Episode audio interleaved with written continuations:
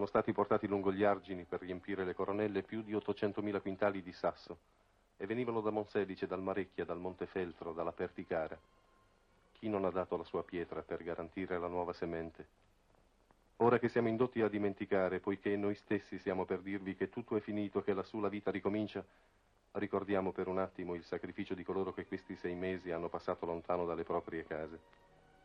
Voglio farvi conoscere due famiglie che non vollero andare troppo lontane dal Po e si limitarono a passarlo verso il delta, dove gli argini hanno fatto il loro dovere. Per sei mesi hanno abitato i bunker tedeschi sepolti nella sabbia attorno a Mesola. Due famiglie né peggiori né migliori di tante altre. Sono le ultime per fortuna e stanno per rientrare. Usano due linguaggi diversi, hanno dato diversa forma al loro sacrificio, ma sono state un aspetto crudo e reale della tragedia e noi non possiamo tacervelo. Per favore. Scusi?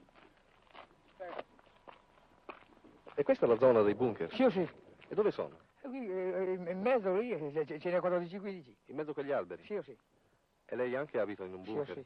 Come si vive? Male. Molto male. Qui no- non c'è né, né acqua. Acqua eh, anche lontano. Finestre non ce n'è. Eh, lavoro è poco. Umidità al massimo. Eh, Quindi qui non si può andare avanti in, in queste condizioni. Se anzi, se lei vorrebbe, se è capace di, di entrare, di, di entrare con la macchina, solo visitare, io avrei molto piacere perché lei non è di qui. No, non sono di qui. Eh, quindi Grazie. eh, io saprei. Scusi, signore, anche lei abita in un bunker? Signore, E come è arrivata qui al bunker? con un virozio, insomma, malamente, come Dio vuole, Come si vive dentro il bunker, male, privi di aria, privi di luce, E quando conta di andarsene? ma speriamo che in buon Dio possa aprire una porta anche per noi.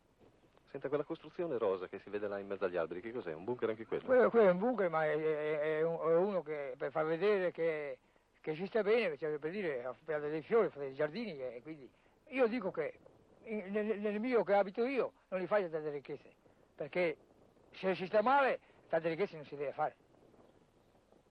Lei cosa ne pensa, signor? Ah, io direi che quello là c'è troppo, troppo inviamento, diremmo, c'è troppo lusso, mi sembra, insomma.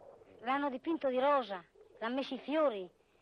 Non si può, è vero, vivere in un, coso, in un fortino così troppo di lusso, troppo signorile.